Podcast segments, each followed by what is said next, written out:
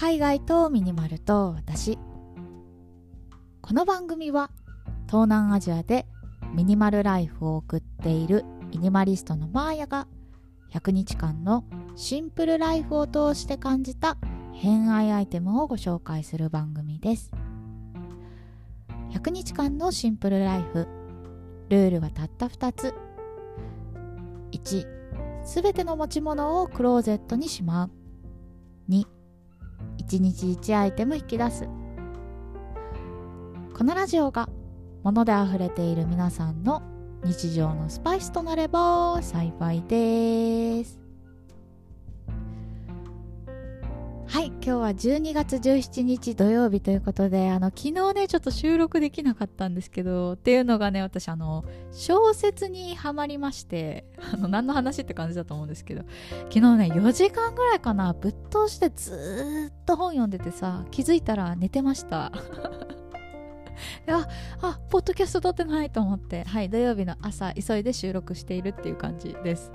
で昨日読んでたのがですねあの浅井亮さんの新刊「死にがいを求めて生きているの」っていう本なんですけどあの浅井亮さんあの有名な本で言うと「霧島部活やめるってよ」とか、まあ、あと「何者」とかあと最近だと「性欲」正しい欲って書いて「性欲」とかもういろんな本出されている作家さんなんですけど今回のその新刊「死にがいを求めて生きているの」なんですけどこれねなんかその生きがい症候群みたいな。そういう裏テーマがあるのかななんて勝手に思ってるんですけどあのいろんなね登場人物あの若者をテーマに出てくるんですけどなんかねみんな生き急いでいるというかこう目的中毒とか成長依存みたいな感じなんですけど要は誰かと比べて自分も何かしなければいけないみたいなすごいこう奮い立たせて頑張って生きてて疲れているみたいな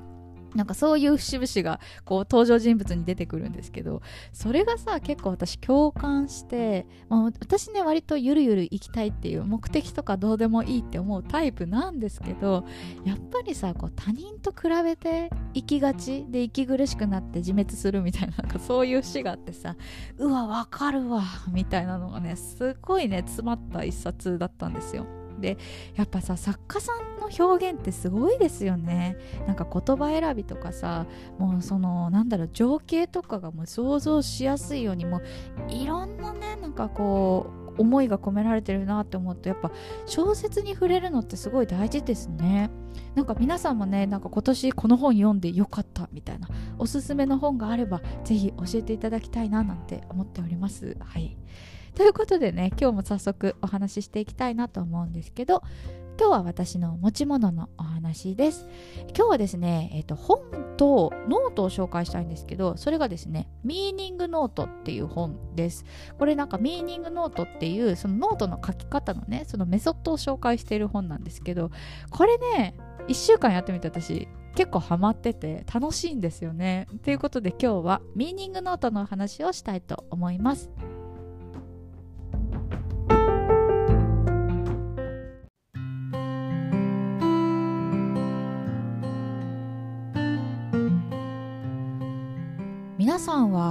振り返りってしていますか？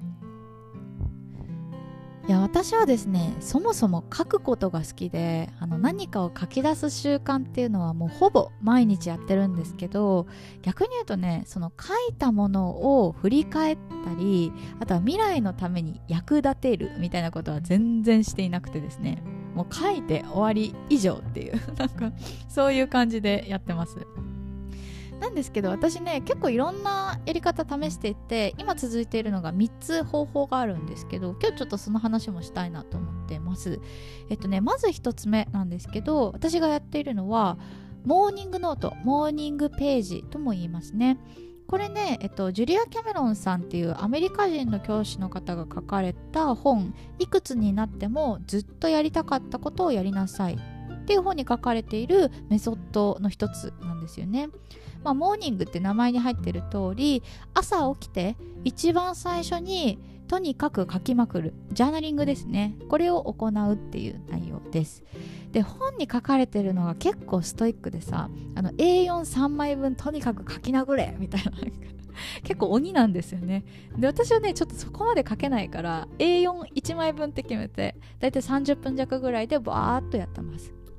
で2つ目がですねこれ、えーとね、1ヶ月前ぐらいに始めたんですけどあのウィークリーのスケジュール帳あのタイムラインみたいな9時10時11時みたいなのが入ってるスケジュールを買ってそこにね今日何をやったかっていうのを記録しています。まあ、そのね記録方法としては私はね結構マーカーとかを使って色で分けてるんですけどあの自分を整える時間とかあの未来への種まき、えー、と今を楽しむとか単純に仕事みたいな感じでなんかそのどういう配分で一日過ごしたかっていうのをメモしています。で3つ目がですね、えーと、感情ログって私の方で呼んでるんですけど、まあ、いわゆる日記ですね。なんかこう一日でどういうことが起きたとかどういうふうに思ったみたいなのを書き出すために1冊ノートを用意しています。でこんな感じでねいろんな方法でいろんな書いていることやってるんですけど全く振り返らなくて、まあ、その話をね友達にしたら「まあやこの本読んでみたら?」って勧められたんですよ。でその勧められた本っていうのが今日ご紹介するミーニングノートです。でミーニングノートって、まあ、あの本の名前タイトルなんですけど、まあ、これね、えっと、株式会社大丈夫っていう山田智恵さんっていう方が書かれた本で、まあ、この本でその山田さん流の日記メソッドみたいなのを紹介されてるんですね。でその日記メソッドの名前がミーニングノートって言います。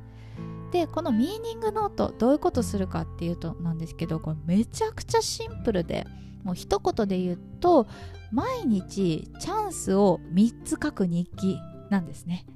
でいやいや毎日そんなチャンスねえよって思うじゃないですか。私も思った。思ったんですけどこの本で書かれているそのチャンスの定義っていうのが面白くて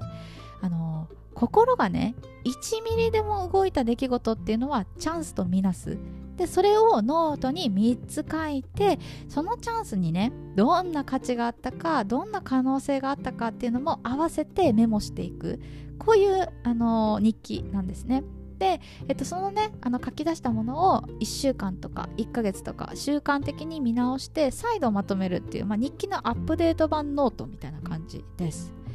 でチャンスそんなに日常書けないよって思うじゃないですかでこの本が優しいなって思ったのがチャンスをね3つの種類で分類してどれでもいいから書いてくださいっていう風に言っているところなんですね。であの私たちがさイメージするチャンス例えば、えー、仕事でプロジェクトのリーダー抜擢されたとか昇給したイエイみたいななんか心が大きくポジティブに動くことって、まあ、チャンスじゃないですか。でそれをねこの本ではキラキラチャンスって呼んでるんですけど他にも2つわらしべチャンスとスパイシーチャンスがあるからそれも書いてくださいって言ってるんですね。でわらしべチャンス何かっていうと毎日無数にある少し心がポジティブに動くような些細な出来事っていうのもチャンスとしてみなします。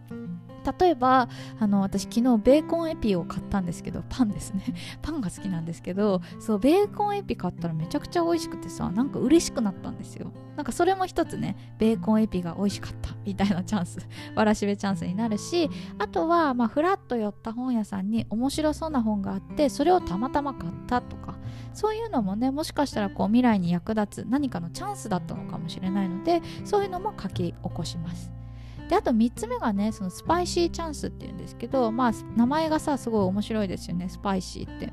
あの例えば上司に怒られたとかなんか3キロ太ってたとか あの日常で起こるネガティブな感情ってあると思うんですよ。でそれもうわなんかやっちまったなじゃなくていやこれは未来につながるチャンスだっていうねちょっとあのスパイシーな気持ちになると思うんですけどそれ何かのねこう踏み台じゃないけどさそういうものもしっかり書き留めていこうとそういう、あのー、内容なんですね。であのミーニングノートの面白いのはここからねそのチャンス、えー、キラキラチャンスわらしべチャンススパイシーチャンス3つあるんですけどこれをね書き起こすだけじゃなくてなんでこのチャンスが起こったのかこのチャンスはどういう意味があるんだろうとか自分はそれに対してどう思ったかみたいなところまで書くんですね。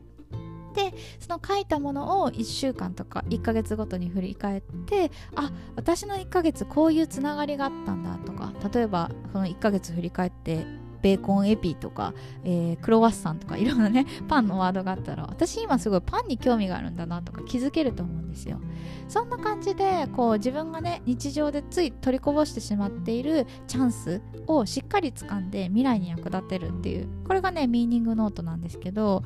私ね結構これとりあえず1週間やってみたんですけどめちゃくちゃ楽しくて。